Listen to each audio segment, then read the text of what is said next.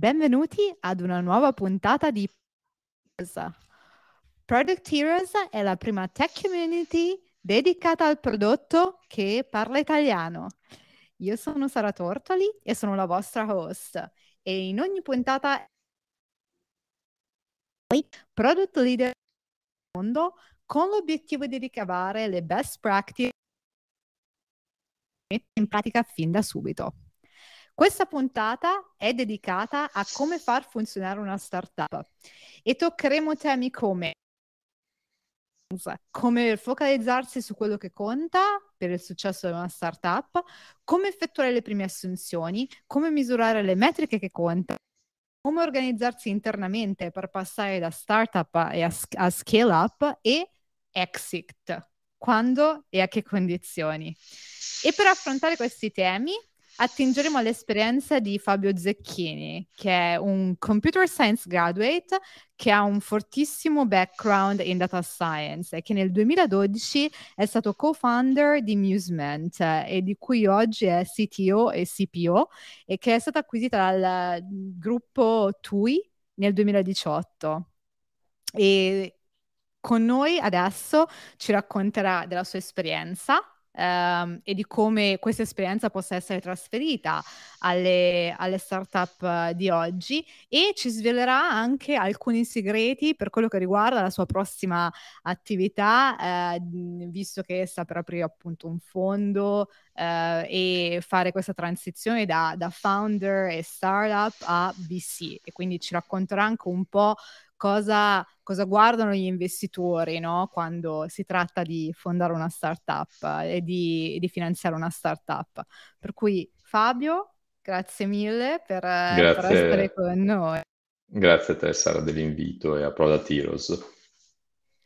Allora, cominciamo subito. In realtà io comincerei dalla tua storia, perché la tua storia sì, è una storia abbastanza, abbastanza variegata e abbass- è molto eventful.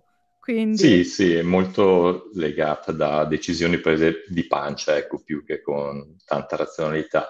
Eh, molto brevemente, il mio background è tecnologico, io sono ingegnere informatico, eh, laureato vecchio ordinamento, con una specializzazione in intelligenza artificiale e, e automazione robotica. Quindi mi sono laureato con eh, questo in mente e i primi anni di esperienza ho proprio lavorato in questo, in questo settore, nel gruppo Veronesi, mh, nel più grosso eh, magazzino automatizzato, refrigerato in Europa. Eh, quindi ho fatto questa esperienza, poi ho deciso di spostarmi a, a Milano, appunto andare a entrare in consulenza in PricewaterhouseCoopers, in una delle Big Four, perché volevo effettivamente andare a mh, scoprire quelli che fossero gli altri verticali, le altre industrie nelle quali era possibile lavorare e applicare determinate tecnologie.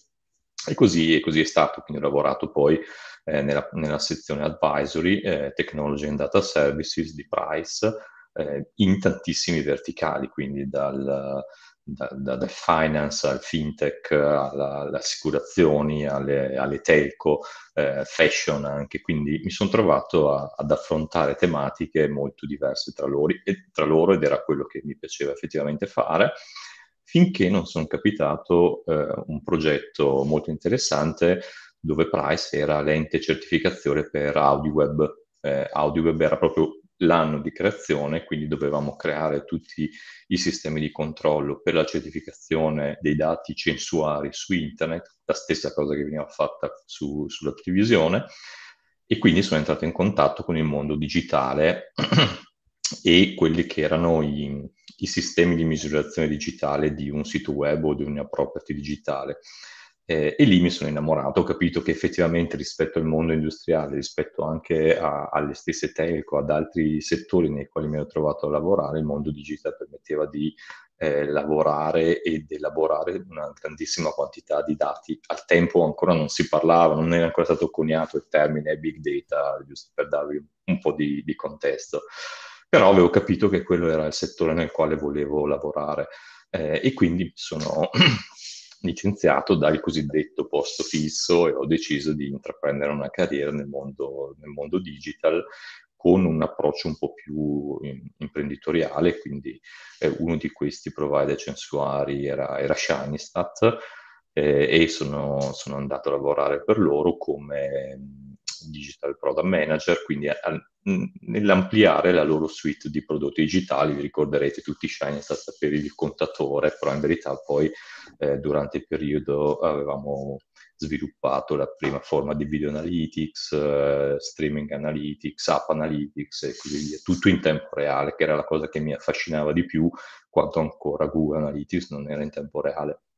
E quindi lì ho avuto modo poi, vendendo questi prodotti, anche di fare esperienze con, altre, con, altri, con altri clienti nel mondo digital e mi sono appassionato sempre di più e andavo a ad insegnare alle, ai media piuttosto che agli e-commerce come andare a tracciare e a misurare le loro performance.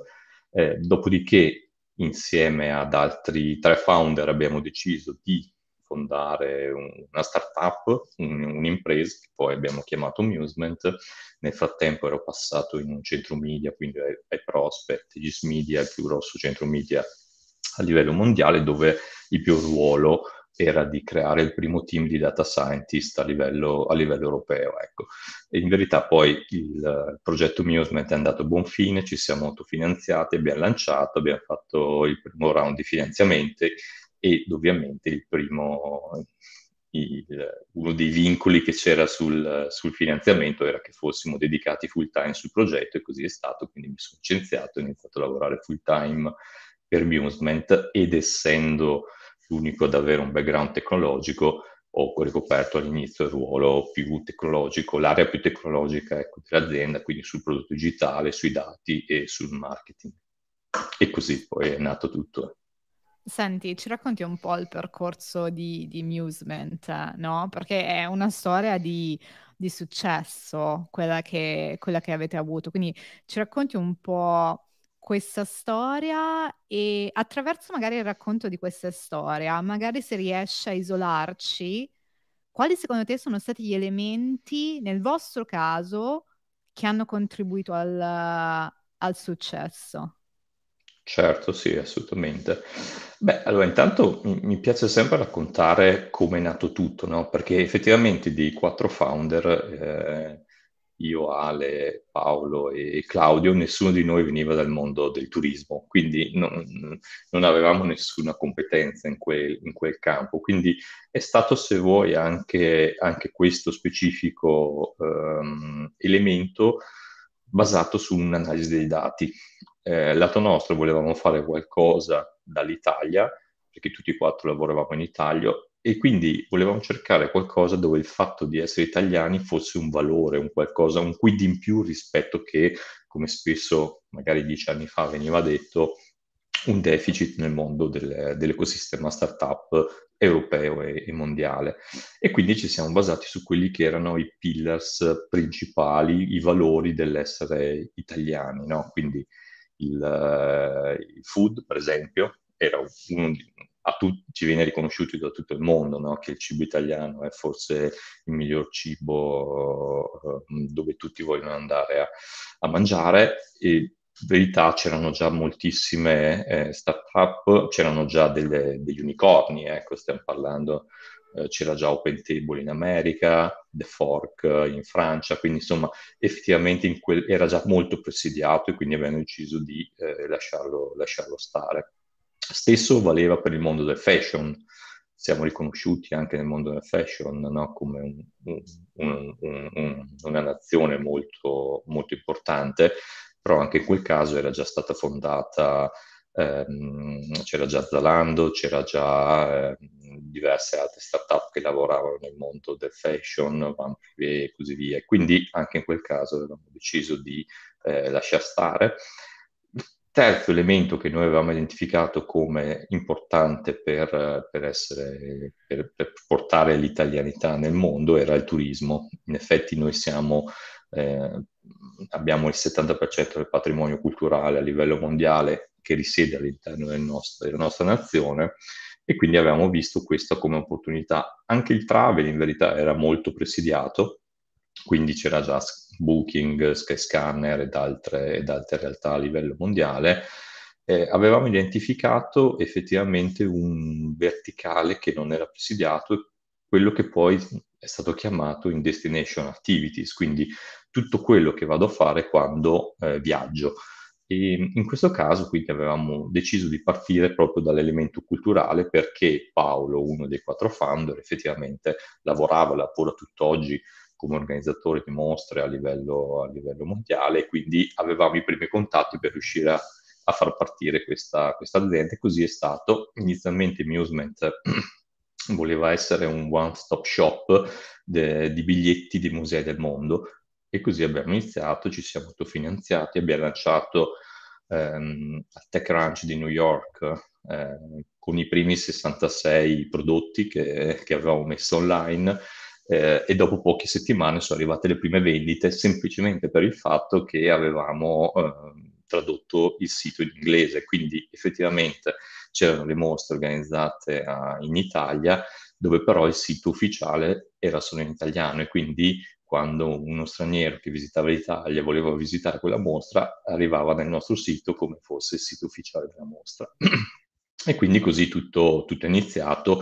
Poi in verità a tornati dall'America abbiamo iniziato a fare fundraising dove la parte di team ha, ha svolto un'importanza fondamentale perché eravamo ben distribuiti no? nelle nostre aree, chi seguiva la parte tecnologica, marketing, contenuti, operation, eh, gestione dei supplier piuttosto che la parte più sales, commercial e gestione degli investitori. E quindi in questa maniera siamo riusciti a raccogliere il primo round di finanziamenti che era più o meno un milione di, di dollari. E da lì poi siamo, siamo, partiti a lavorare full time sul progetto, eh, inizialmente con un team molto ridotto di circa una decina di persone e poi pian piano, dopo le prime campagne marketing, quando abbiamo visto che le cose andavano, quando abbiamo fatto i, i successivi round, abbiamo iniziato a fare lo scaling up del team che secondo me è stato il passaggio fondamentale no, per il successo dell'azienda.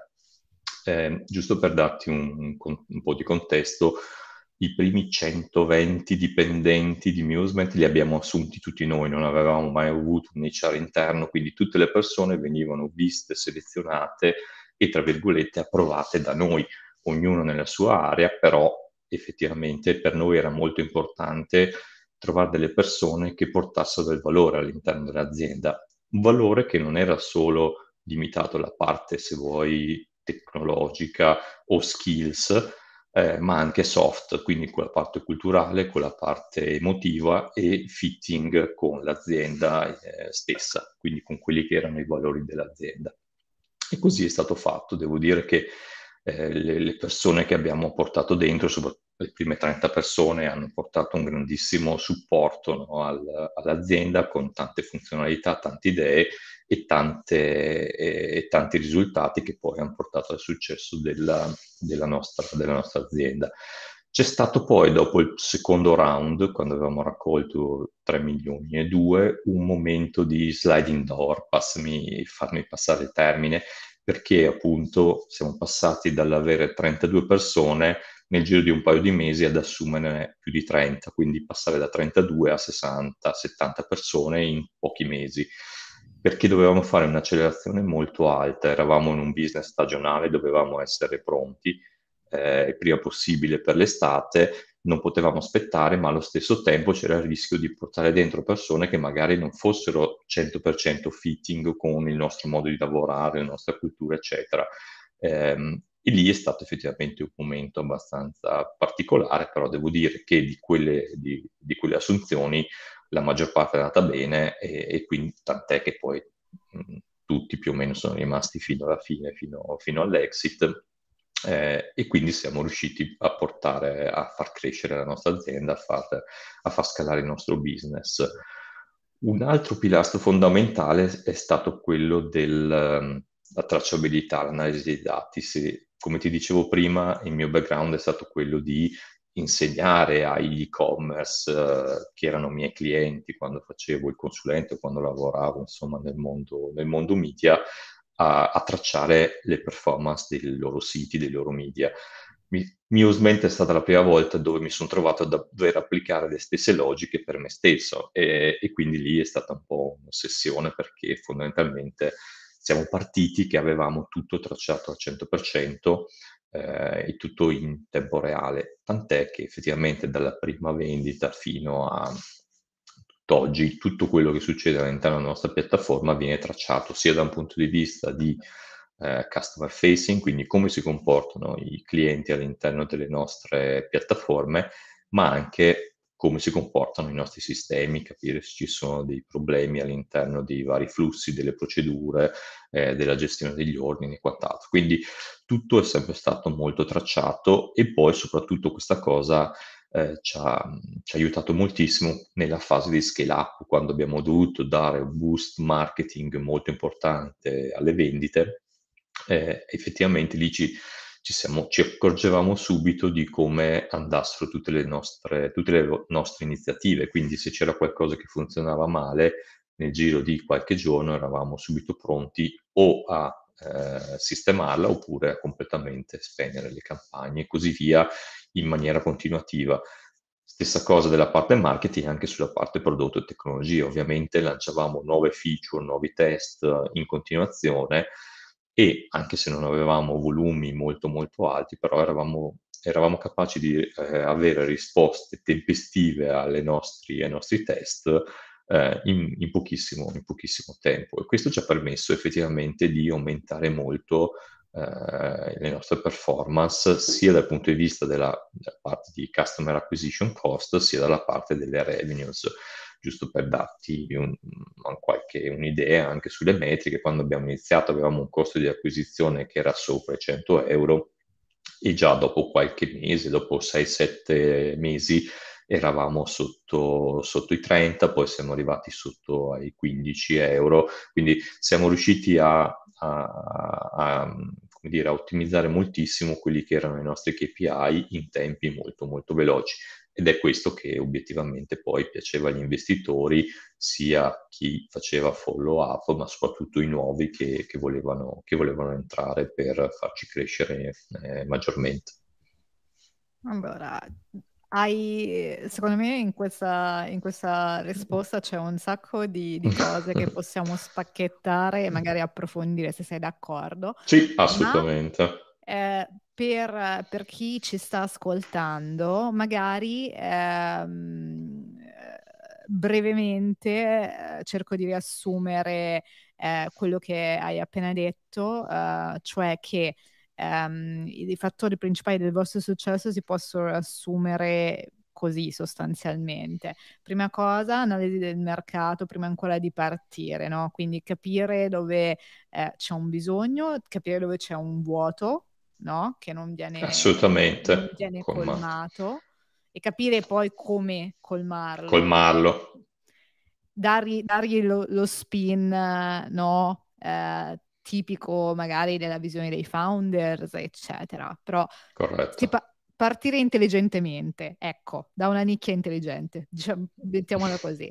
Assolutamente. Quindi, questo è l'elemento numero uno.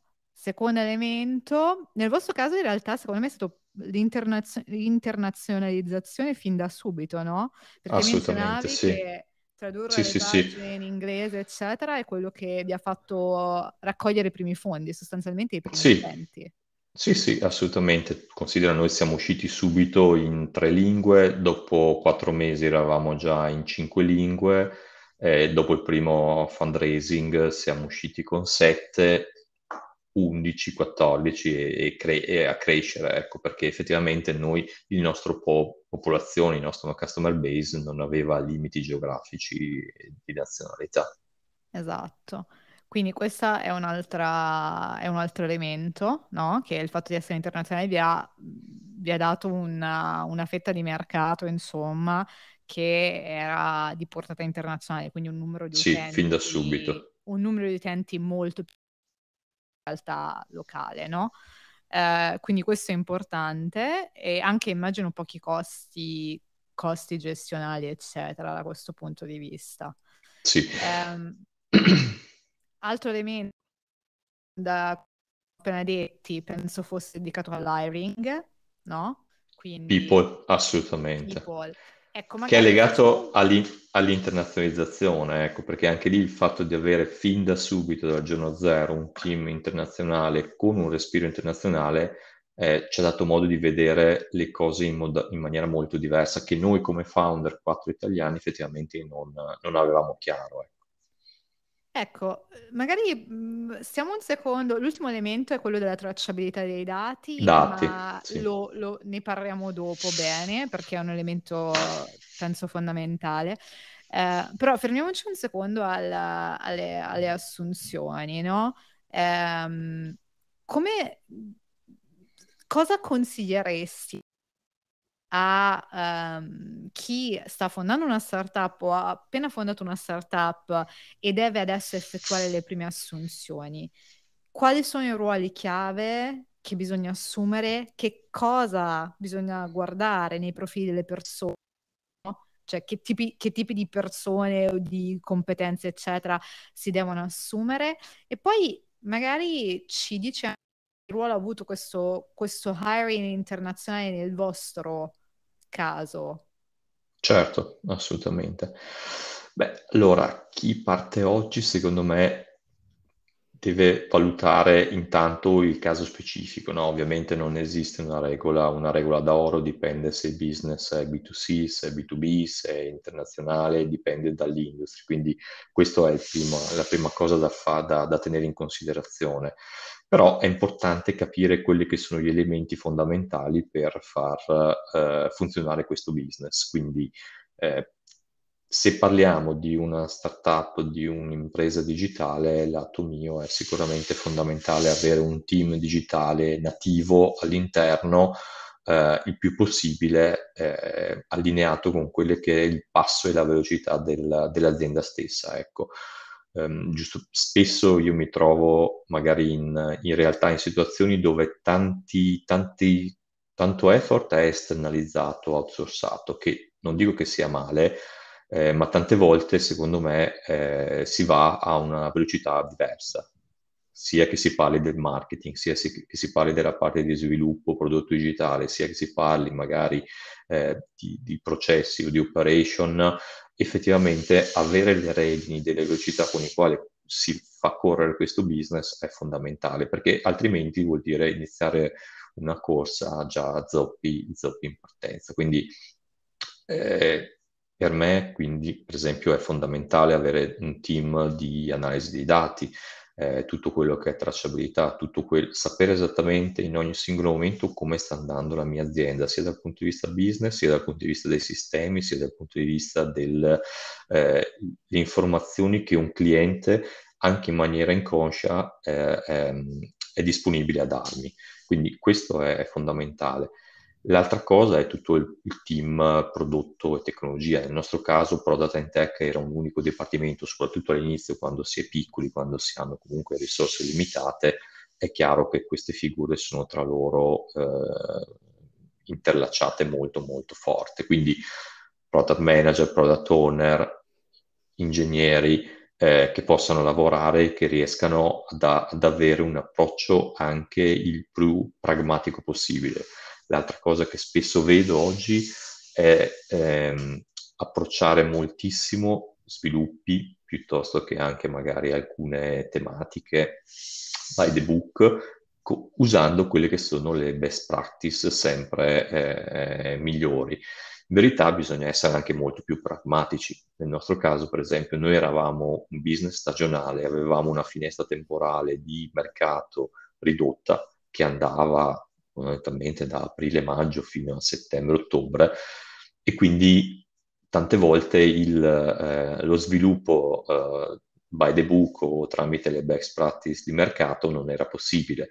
E quindi ci siamo trovati a fare sviluppi anche quick and dirty che però erano eh, assolutamente fondamentali e sono stati fondamentali per eh, gestire le revenues che ci aspettavamo o chiudere un accordo importante di partnership con un, eh, con, un nostro, con un nostro fornitore, eccetera, eccetera. Quindi bisogna essere anche bravi abbastanza nel selezionare risorse che siano molto brave dal punto di vista delle competenze, dei tech skills, ma che siano anche pragmatiche. L'altra, infatti l'altra cosa che noi cercavamo sempre era eh, delle risorse con un'indole imprenditoriale, dove l'indole imprenditoriale per noi era sì portare valore, magari portare proattività anche dal punto di vista delle idee, delle feature da sviluppare sulla piattaforma, nuove opportunità di business, nuovi canali e così via, eh, ma soprattutto quando c'erano da, fare, da prendere queste decisioni di trade-off tra fare il meglio, l'ottimo o portare a casa il risultato, sapessero prendere la giusta decisione. Ecco. Per esempio nel caso della tecnologia eh, noi avevamo trovato questa, questa, quadra dove riuscivamo a fare sviluppi eh, legati alla, alle revenues, al business, all'onda, come la chiamavamo noi, del, del mercato eh, durante l'alta stagione, poi però nell'antistagionalità, quindi tutto il periodo che andava da settembre-ottobre fino a marzo-aprile, facevamo refactor, andavamo a mettere e a sistemare tutte le parti che avevamo già visto che dal punto di vista business funzionavano all'interno della piattaforma per rendere più stabile e per evitare di avere comunque un Frankenstein a, al, nostro, al, nostro, interno. Ecco. E poi l'ultimo elemento che sulla parte people per noi era proprio la cultura e i valori. No? Ci siamo trovati, eh, grazie a Dio, devo dire poche volte, ehm, con delle assunzioni sbagliate, devo dirti che non è neanche stato difficile lato nostro perché non, non eravamo noi ad accorgerci, ma era proprio il team che da un certo punto di vista, non dico che rifiutasse quella risorsa perché non aveva le, competen- non le competenze, ma il giusto eh, cultural fit con il resto dell'azienda, eh, perché effettivamente non, pur essendo bravissimi dal punto di vista professionale, non riuscivano a legare, non avevano quel, quella componente per riuscire a lavorare in armonia con gli stessi valori, con le stesse strategie eh, delle, altre, delle altre risorse. Quindi anche quella chiave lì per noi è sempre stata molto fondamentale all'interno dell'azienda. E devo dire il fatto dell'internazionalizzazione del team ci ha aiutato molto perché abbiamo creato fin da subito un ambiente molto trasversale, molto aperto, molto open-minded, anche eh, portando dentro valori di culture molto differenti dalla nostra, che però poi ci hanno aiutato in un secondo, in un secondo momento all'interno della, della fase di scale up. Ok, poi eh, mi piacerebbe sapere se tu hai menzionato che facevi le, le interview, no? Eri proprio, cioè Sì, uno, assolutamente. ogni fino a quando hai intervistato uno per uno o comunque voi founders, no? Se non tu sempre personalmente, uno per uno, fino Allora, fino, fino alle 100, più o meno alle 120 persone in azienda, perché proprio non avevamo HR interna per, per scelta. Anche tutte le cose, al netto la- delle parti, se vuoi, più burocratiche del, dell'HR, no? Dalle cedolino, eccetera, ma anche tutta la parte di cultura eh, aziendale, la parte di career path, tutta la parte di crescita professionale delle risorse è sempre stata una cosa che abbiamo cercato di gestire noi direttamente, perché forse ecco la cosa che, che magari mi, mi sono dimenticato di citare all'inizio, eh, noi quattro come founder venivamo tutti da esperienze in multinazionali molto, molto grandi, no? Manage- esperienze manageriali in, in aziende strutturate, eh, e molto molto grandi. Quindi avevamo già chiaro, data la nostra esperienza, quello che volevamo far diventare Musement, anche da quel punto di vista lì, anche dal punto di vista dei processi organizzativi, dal punto di vista del, eh, di come vivere l'azienda. Ed è per questo che abbiamo cercato fin dall'inizio di gestire noi e indicare noi quelle che erano le, le principali attività da svolgere all'interno della, della, nostra, della nostra azienda faccio l'esempio, siamo stati i primi in Italia a, ad applicare il concetto di stock option, eh, i, fa- i, famosi strumenti finanziari partecipativi, SFP come vengono chiamati in Italia, eh, siamo stati tra i primi a metterli in pratica perché per esempio noi abbiamo dato le stock option a tutti i nostri dipendenti eh, quando li abbiamo, li abbiamo assunti, ecco, perché per noi era fondamentale, collegato al tema del cercare l'indole imprenditoriale, l'altra cosa era comunque eh, give back eh, ai propri employees con una piccola quota della, dell'azienda. Senti, um, passiamo a questo, questo è molto interessante, by the way, de- il fatto che siete stati i primi non lo sapevo, per esempio. Eh, Sì, sì, ci sono ancora degli articoli che, che lo citano. Senti, eh, so, volevo, volevo approfondire un attimo anche ancora questa, questa cosa che hai detto, no? Perché voi eravate founders con esperienza già pregressa in Sì, aziende già strutturate, quindi eh, forse vi viene e vi veniva più facile, no? Immaginare come costruire un team, come scalarlo, eccetera, e anche che dinamiche ci dovrebbero essere. Chi invece magari eh, non ha questo tipo di esperienza già, no, pregressa, ma vuole fondare sì. una startup, no? Eh, cosa, cosa consiglieresti loro? Magari ragazzi, ragazzi giovani, no, che finiscono l'università e che dicono voglio provare, no? Voglio testare la mia idea, eccetera, no? Cosa, Certo. cosa consiglieresti loro? Ma vabbè, poi eh, battuta, il mio, il mio primo consiglio che spesso mi trovo anche in ruoli di advisorship o magari in percorsi di accelerazione all'interno dell'università, il mio primo consiglio è sempre eh, di prima in- andare a lavorare, prima imparare a lavorare e poi fondare un'azienda. Però eh, è chiaro che questa è una battuta e va bene se post università una persona si sente di fare fin da subito impresa. Ehm, O anche senza chiaro, università. o anche senza università, sì, sì, anche assolutamente. Ci sono tantissimi casi eh, in letteratura che, che- che dimostrano questa cosa, quindi va benissimo. Eh, è chiaro che ci sono delle, de- delle difficoltà, ecco, perché ehm, se volete la parte di startup è la più semplice. Il creare il team di 10 persone per mettere in pratica un'idea è la parte secondo me più semplice, perché effettivamente, soprattutto se hai un'idea, soprattutto se hai una visione da portare a termine, soprattutto se hai un, un qualcosa da mettere a terra, quella è la parte facile, no? Eh, in 10 persone, tutti attorno a un tavolo, si lavora, ci si passa le informazioni, non ci sono grossi processi comunicativi, non ci sono grossi processi operativi da mettere in pista, eh, le cose funzionano in maniera abbastanza fluida. E ci sono tantissime dimostrazioni di questa, di questa cosa, dove il, il famoso MVP è semplice da fare. Eh, il problema avviene dopo, quando ok, abbiamo messo online la nostra idea, abbiamo visto che comunque basato sulle nostre intuizioni erano corrette, c'è traction di mercato, iniziano ad arrivare le prime vendite o i primi lead, insomma, tutto quello che, che ci aspettavamo, poi bisogna farlo scalare. E scalare vuol dire, ok, passare da, uno, da, un'azienda di 10 persone che magari fattura anche un milione a un'azienda di 30, 35, 50 persone che ne fattura, che ne fattura 10. Questa secondo me è la fase più, più difficile. Più difficile perché a quel punto il founder deve, tra virgolette, spogliarsi da, de, del suo ruolo di Deus ex machina. No? Quindi se inizialmente anche noi come quattro founder più o meno decidevamo, anche lato prodotto inizialmente facevamo noi, il product manager decidevamo noi, la roadmap di sviluppo decidevamo noi, le, la, la, parte commerciale piuttosto che di marketing, eh, per fare lo scale up bisogna iniziare assolutamente a, a demandare e bisogna demandare le risorse giuste, quindi bisogna iniziare a strutturarsi, ad avere de, delle, oh, delle organizzazioni, ad avere dei, degli organigrammi. Eh, noi abbiamo sempre odiato un po' l'organigramma, però a un certo punto serve per fare chiarezza all'interno dell'azienda, per capire chi fa che cosa. Finché siamo in 10, più o meno tutti fanno tutto e va bene.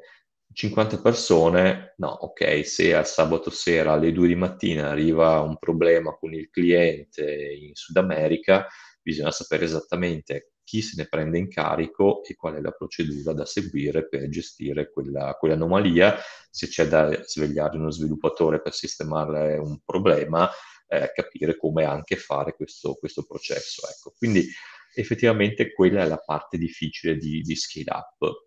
Ed è quella che ehm, tutt'oggi mi trovo spesso a fare eh, come advisor per alcune startup dove effettivamente li, li, si aiuta a creare una struttura organizzativa e un modello di comunicazione di processi all'interno dei vari dipartimenti che possa funzionare e che soprattutto possa scalare, perché il vero, il vero tema è difficile avere un modello organizzativo per 50 persone, se però lo si implementa bene, poi non c'è più nessun limite, perché quelle stesse 50 persone poi possono diventare 500 o 5000 semplicemente scalando eh, con la stessa struttura, senza più difficoltà, senza più eh, colli di bottiglia. Ecco. Quindi eh, questo è sicuramente fondamentale. Ci sono, t- c'è tantissima letteratura anche, eh, nel senso, quindi ci sono tantissimi libri, libri, che spiegano come andare a implementare questi modelli organizzativi eh, e quindi insomma anche su questo direi che potete tranquillamente documentarvi e vedere come vengono applicati, come sono stati applicati anche in altre startup. Senti, eh, relativo a questo tema, io non mi ricordo dove l'ho sentito, in quale interview, non vorrei fare la- la- l'attribuzione sbagliata, ma penso fosse Riccardo Semler, che è uno dei principali imprenditori brasiliani del Sud America. Um, e appunto diceva questa cosa che un'azienda all'interno cambia totalmente ogni 30 assunzioni sostanzialmente. Sì. Tre, Secondo me, esatto, in una certa scala, prima delle 30 persone anche più spesso. E quindi collegandomi e approfondendo un po' questo, questo tema, no? Perché è molto rilevante, no? Perché hai sì. ragione tu, eh, agli inizi passare da 10 a 20 persone o da 20 a 30 è, è, già una prima challenge e poi le prime 50, 80, 100, 150 persone, eccetera. Quali sono anche nel tuo ruolo di advisor, no? Che hai visto, eccetera. Quali sono stati i fattori che aiutano di più le startup a passare queste fasi che, se applicate correttamente, portano a un qualche, a un qualche successo e garantiscono certo. la scalabilità successiva, cioè che se ho 100 persone, se faccio queste cose, posso passare più agevolmente alle 150.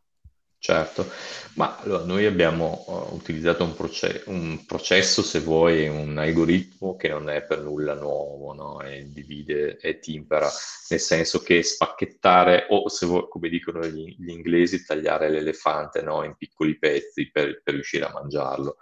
Eh, bisogna iniziare a vedere dove stanno i colli di bottiglia, perché poi la cosa che poi no, non sempre viene detta è che le riorganizzazioni non hanno la stessa velocità in tutti i dipartimenti all'interno dell'azienda. Tante volte, per esempio, io cito sempre nella Amusement Product and Tech, noi avevamo una riorganizzazione ogni sei mesi perché stavamo scalando talmente tanto, stavamo assumendo tante, talmente tante nuove persone, stavamo ampliando talmente il nostro business in maniera così veloce che dovevamo adattarci. Quindi noi come nostro dipartimento ogni sei mesi andavamo a riorganizzarci. Non sempre gli altri dipartimenti seguivano la stessa cosa, perché ovviamente magari avevano velocità diverse, quindi anche questa è una cosa da tenere in considerazione. Utilizzando il modello di andare a spacchettare il problema in problemi più piccoli, eh, vengono applicati delle metodologie abbastanza, abbastanza comuni, abbastanza eh, conosciute sul mercato. Nel nostro caso, per esempio, eh, l'utilizzo di domini eh, lo sviluppo nella parte product and tech, lo sviluppo basato su eh, campi di competenza o domini, quindi eh, inizialmente erano magari gli applicativi, perché c'era l'applicativo B2C, l'applicativo per le agenzie e quindi per noi quelli erano i due principali domini e lavoravamo così. Poi ci siamo resi conto che lo split per eh, applicativi non funzionava e quindi siamo andati per competenze, chi gestiva gli utenti in maniera trasversale, sia che fosse B2C, sia che fossero clienti che arrivavano dal, eh, da un'agenzia e chi gestiva per esempio i fornitori, quindi tutta la parte supplier, indipendentemente dal canale poi eh, in cui questo prodotto veniva venduto.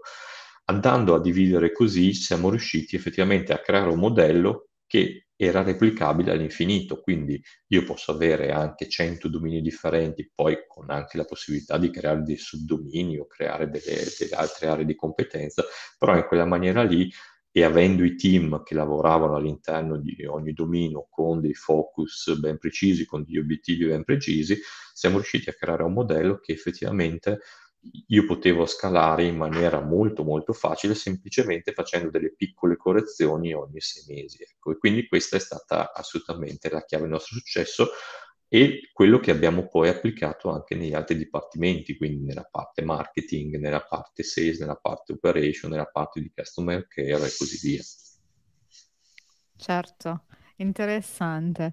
Senti, passiamo adesso al, all'altro elemento, no? Eh, che tu Sì, annoveravi come, eh, come una delle vostre chiavi del successo, che è quello di aver avuto fin dagli inizi eh, una marcata propensione per eh, gli analytics e la comprensione, la lettura e comprensione dei dati, no? sì, Um, partendo sempre proprio dal punto di vista di essere una startup early stage, ok? mhm, Dove ancora no, devi, devi praticamente eh, creare tutto, no? Come, come partiresti a creare la prima versione di tracciabilità dei dati? Quindi, per esempio, con quali tool, no? Eh, proprio a certo. livello subito pratico, e quali sarebbero le metriche da, da isolare, che ovviamente dipendono un po' dal- dall'ambito, ovviamente, della startup, eccetera. Però magari puoi fare l'esempio delle, delle metriche, no, che avete cominciato a monitorare fin dagli inizi Amusement. Certo, assolutamente. Beh, allora, eh, oggi se vuoi siamo molto più facilitati che non dieci anni fa. Oggi ci sono tantissimi tool, eh, dieci anni fa non ce n'erano tanti e tanti ce li siamo dovuti costruire noi, no?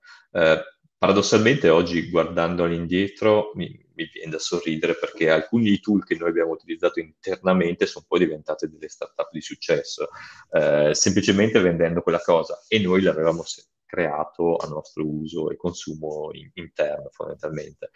Però oggi pers- un imprenditore, uno startup che parte con la sua, con la sua idea effettivamente ha la possibilità di collezionare tantissime informazioni, soprattutto se si parla del mondo digitale, ma anche del mondo offline, piuttosto che anche i mondi misti. Oggi si parla tanto di digital, perché c'è la possibilità e, il, mio cons- il mio primo consiglio che viene subito è, è di iniziare a mescolare i dati tra di loro.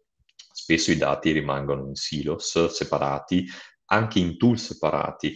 La chiave anche del nostro successo è stata fin da subito utilizzare un tool di aggregazione dei dati, quindi tutto quello che arrivava dai tracciamenti di analytics piuttosto che dai tracciamenti dei nostri sistemi, dal nostro gestionale, piuttosto che dalle informazioni delle campagne marketing, come andavamo a spendere le nostre, ehm, eh, il, nostro, il nostro budget marketing, venivano collezionati in un unico portale eh, e al di sopra di questo veniva montato un semplice tool di visualizzazione che avevamo chiamato Flowerpot, che era un, il vaso di fiori fondamentalmente, eh, dove andavamo a, a, visualizzare quelle che erano le nostre principali metriche e alle quali tutti avevano eh, accesso. Addirittura sì, avevamo i classici monitor anche in ufficio dove ognuno poteva vedere l'andamento delle metriche giorno per giorno. Quindi tutti sapevano esattamente come stesse andando il business e soprattutto eravamo tempestivi nell'andare a identificare quando c'era qualche, qualche problema. Ecco. Quindi eh, questo era esattamente il, il, il, l'approccio, il framework che noi abbiamo, abbiamo, abbiamo utilizzato fin, fin, da subito. Oggi ce ne sono davvero un'infinità di, di, di, di informazioni. Per me la cosa fondamentale è tracciare in maniera opportuna a monte le sorgenti di dati. Secondo step, andarle a eh, collezionare in un data lake, un data stage unico, farle parlare tra di loro perché hanno sicuramente senso eh, e poi iniziare a, a, mostrarle e dare anche gli obiettivi eh, alle persone dipendenti. Ecco, Un'altra cosa che non ho citato è il, tutto il framework OKR che noi abbiamo utilizzato molto spesso. Inizialmente non lo chiamavamo OKR perché non erano proprio mh, tecnicamente degli OKR, però noi avevamo già i vari dipartimenti che avevano i loro obiettivi, i loro KPI da monitorare mensilmente.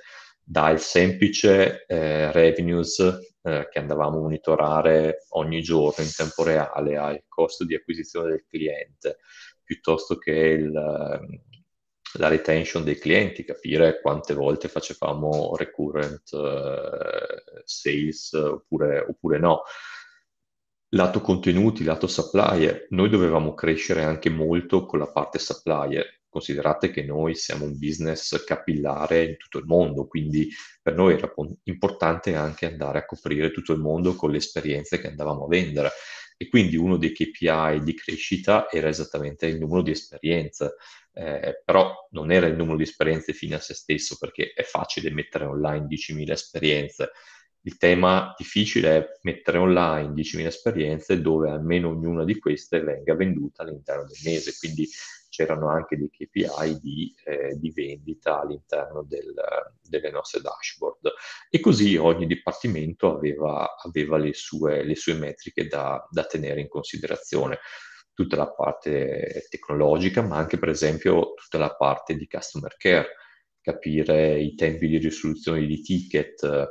Eh, alcune volte avevamo magari alcune operation che dovevano essere fatte manualmente, quindi per noi era fondamentale ridurre il più possibile il tempo di operation e quindi siamo riusciti ad automatizzare dei processi con degli scraper piuttosto che con degli automatismi. Quindi insomma eh, avevamo per ogni dipartimento dei KPI che guardavamo in maniera ossessiva eh, giornalmente, con dei report automatici che poi arrivavano ogni mattina alle 8 sulle nostre caselle mail. Quindi una, una vera e propria ossessione no? eh, per quanto riguarda la, la, lettura dei dati e uh, prendere decisioni informati no? dalla lettura sì. di questi dati. Senti, Tieni, tieni presente, scusami, finisco, certo. Che anche tutta la parte di roadmap sviluppo prodotto per noi era legata a questi KPI, quindi noi eh, andavamo a sviluppare un piccolo business case per ogni sviluppo prodotto, perché effettivamente dovevamo giustificare l'investimento eh, con un, un impatto atteso che, ripeto, in una startup anche piccola risulta molto molto semplice, tenere questa mentalità crescendo è, è molto molto difficile, anzi tante volte in una corporate è quasi impossibile perché fare il processo a ritroso diventa praticamente impossibile. Certo. È, poi magari ci facciamo una puntata a parte. No? sì. qua, qua bisognerebbe tagliare l'elefante in pezzi molto molto piccoli. Ecco perché eh, prendere decisioni e, e, agire sulla base della lettura dei dati in maniera rapida e veloce quando si è molto grandi sì. uh, diventa, diventa, molto più problematico. Ci sono molte più persone da allineare, da informare, ci sono esatto. tutte delle dinamiche che magari ci facciamo una puntata a parte. Volentieri. Abbiamo fatto la prima puntata sulla startup, poi ne facciamo un'altra sulle scale up, magari, no? Ok, e tutto quello che comporta essere una scale up. Eh, senti, una... volevo fare un'ultima domanda relativa all'altro elemento del successo che hai menzionato, che è appunto fundraising, no? Questo sì. è, un succe- è, una chiave del successo di, ad accezione esterna, eh, contrariamente mm-hmm. a quelle che abbiamo appena, appena, citato, che sono insomma interne all'azienda. Ehm, quindi se tu fossi uno start-upper no, oggi, ehm, come approcceresti, eh, cominciassi da zero, come approcceresti il fundraising e il concetto di exit anche? No? Chiaro. Quando e a che condizioni? Certo. Sì, che poi sono due elementi che tra di loro si parlano molto molto spesso, no? Um, fundraising, il primo, come dire, il, il, primo suggerimento è mettersi dalla parte dell'investitore. Noi stiamo andando a chiedere dei soldi a una persona, per quale motivo? Eh, solitamente l'investitore ha un unico bu- obiettivo che è guadagnarci. Eh, quindi dobbiamo partire da questo presupposto. Mm, difficilmente ci verranno dati dei soldi per filantropia, perché piace il business, perché mi sono innamorato del team, del prodotto, eh, molto spesso, direi il 90% dei casi, dato, vengono dati dei soldi per un, per un ritorno.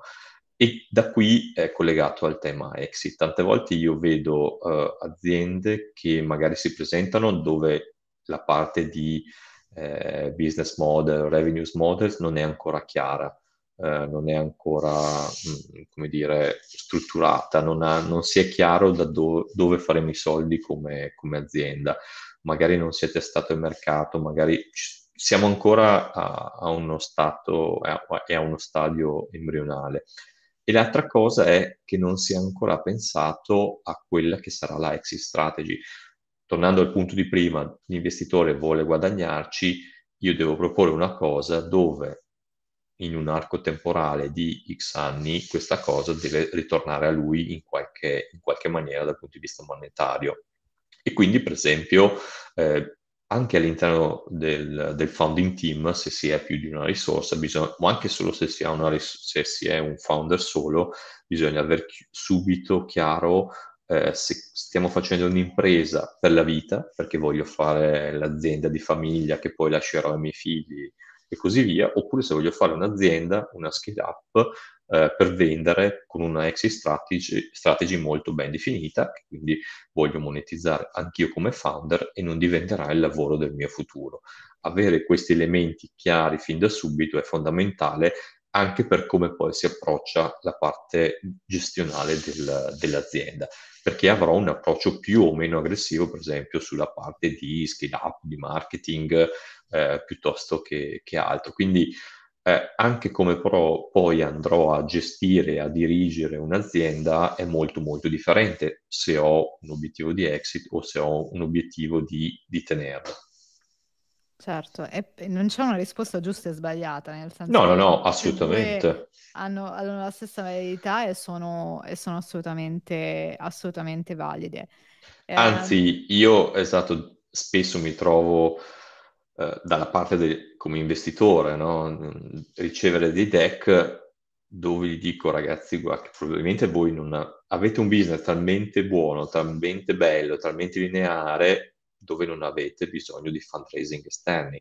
O magari tante volte non, vi- non vengono considerati, ma il classico prestito delle banche va ancora benissimo, nel senso se tu hai un business plan con già dei contratti firmati, con delle revenues più o meno pres- eh, pronte e fisse per i prossimi anni, con un business che a 5 anni ti fa 10 milioni di EBITDA, ma perché andare a diluirsi l'equity con un, un founder esterno che poi comunque vuole ritornare tante volte davvero l'approccio del mi faccio fare un prestito in banca, cresco magari un po' più eh, in maniera meno, meno, aggressiva, un po' più calmerata, però poi ottengo un business che probabilmente per il resto della mia vita sarà sicuramente molto molto profittevole e va benissimo così e, e noi come italiani siamo maghi nel fare questo genere di business e va benissimo no? fare così, ecco.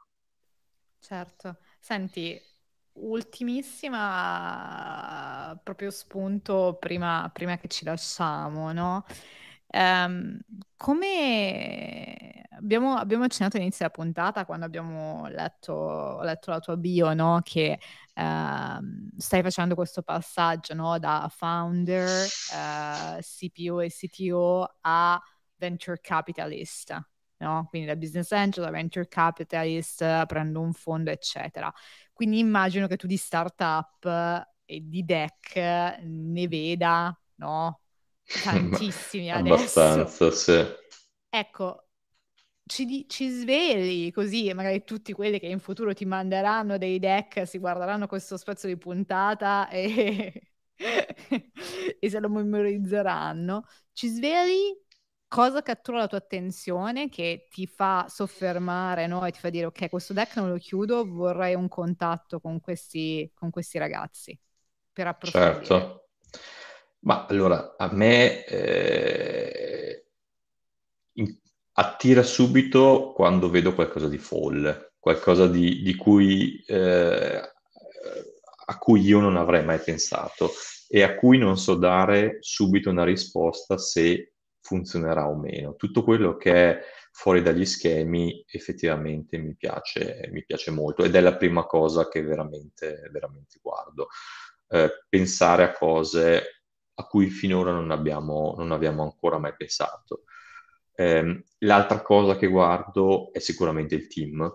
Per me, a me piace molto soffermarmi all'interno del team, vedere chi, da chi è composto, come si sono conosciuti, quali sono le interazioni tra loro, come si possono aiutare o come potrebbero esserci problemi in futuro all'interno del, dell'azienda eh, e capire se effettivamente ce la faranno, hanno le qualità o anche solo la determinazione tante volte per riuscire a portare a termine questa, questa cosa, questa attività.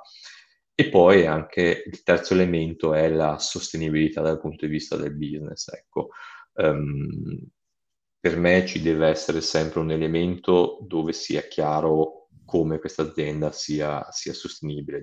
Ripeto, di, di Zuckerberg ce n'è stato uno e, e, non ce ne sono stati tanti altri, ecco, ma anche perché come, come, business ci sono tanti altri esempi che non sono tanto andati a buon fine nel caso in cui la parte di, di, di revenue stream non sia molto molto solida. Quindi sì, da un lato spaziare, creare qualcosa che davvero non sia ancora stato immaginato, eh, dall'altro serve anche un minimo di concretezza nell'andare a, a capire, a definire dove questa cosa possa portare, che può essere anche a lungo termine, non sto dicendo che deve monetizzare domani come investitore, può essere una cosa che eh, sarà, sarà venduta fra dieci anni, quando i clienti saranno pronti, tante volte, soprattutto quando c'è tanta innovazione, bisogna fare education, quindi tutto va considerato e va benissimo, però almeno ci deve avere questa, questa cosa in, in mente. Ecco. Quali sono le aree adesso che guardi con più interesse? Mm.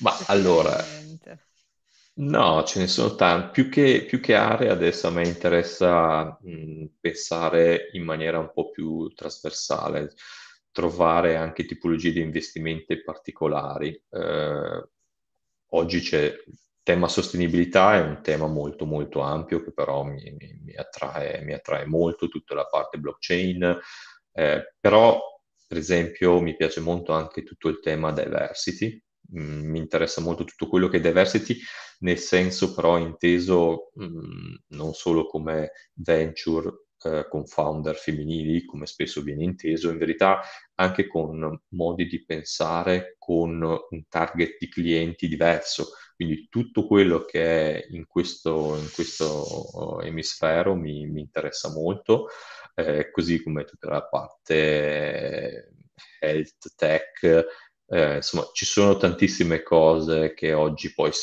un po' si fondono perché tra di loro si parlano, però sono cose che mi stanno, che stanno interessando molto. Tutto quello che è anche disruptive dal punto di vista tecnologico, ecco, tu, se c'è una cosa che, fun- che, è brevettabile o magari meglio ancora è già brevettata, eh, già mi piace moltissimo. Ok. Quindi tutti gli start-up out there che ci stanno ascoltando adesso hanno delle dritte e sanno insomma come, come colpirti potenzialmente. Assolutamente.